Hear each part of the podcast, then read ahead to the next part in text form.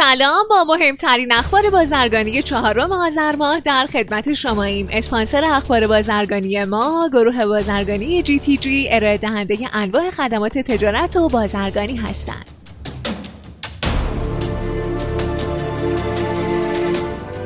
صادرات 692 میلیون دلاری به کشورهای مشترک المنافع. مدیر کل دفتر اروپا و آمریکای سازمان توسعه تجارت ایران گفته بر اساس آمارها در شش ماهه نخست سال جاری صادرات ایران به 13 میلیارد 566 میلیون دلار رسیده که از این میزان 692 میلیون دلار به کشورهای مشترک المنافع صادر شده. همینطور اضافه کرده از بین 12 کشور مشترک المنافع صادرات ایران به ترتیب به کشورهای بلاروس، اوکراین، قزاقستان روسیه، تاجیکستان و مولداوی نسبت به مدت مشابه سال قبل افزایش داشته و به گرجستان، ترکمنستان، ارمنستان، ازبکستان، قرقیزستان و آذربایجان با کاهش روبرو بوده.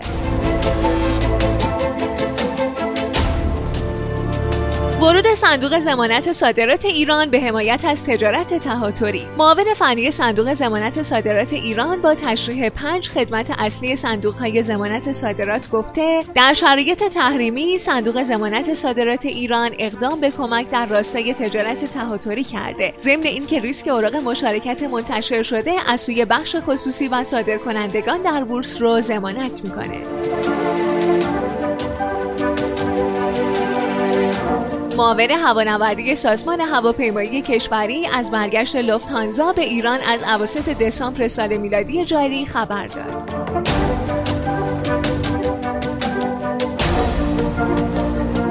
لیر ترکیه پس از اون که نرخ بهره این کشور به 15 درصد افزایش پیدا کرد اندکی ریکاور کرد اما باز در مسیر ریزش قرار گرفته و حالا در مقابل دلار 7.88 درصده. یعنی عددی نزدیک به قبل از افزایش نرخ بهره از 11 به 15 درصد. برخی از فعالان بازار میگن اردوغان مسیر ایران رو در پیش گرفته. هرچند ما به اونها نرسیدیم اما ممکنه که اونها به ما برسن.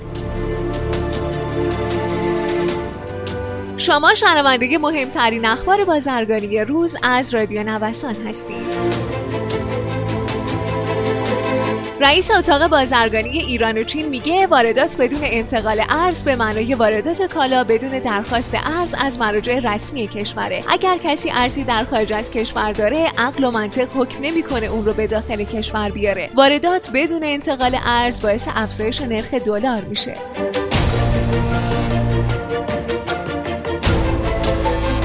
قیمت غیر صادراتی ایران به رقم 190 تا 195 دلار در هر تن به صورت فله رسید.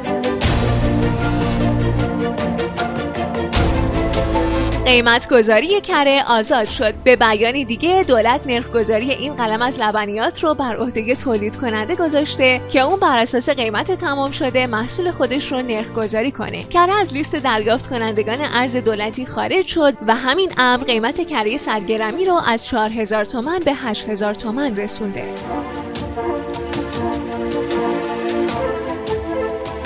بر مبنای اعلام بانک مرکزی صرافی های سراسر کشور می‌تونن با 50 درصد ظرفیت به فعالیت خودشون ادامه بدن. ولی از اونجایی که بخش زیادی از صرافی ها در مرکز تجاری هستند به همین دلیل بل اجبار تعطیل شدن.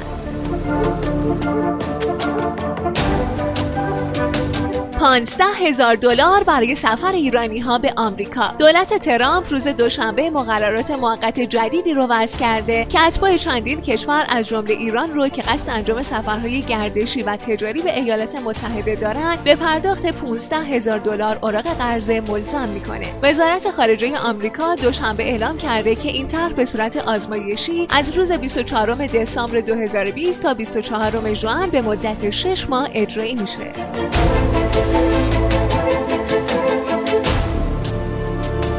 خیلی ممنونم که امروز هم با بخش اخبار بازرگانی همراه ما بودین. مجددا از حامی اخبار بازرگانی ما گروه بازرگانی جی تی جی تشکر می‌کنم. مجموعه جی تی جی رو می‌تونید از gtg.ir دنبال کنید.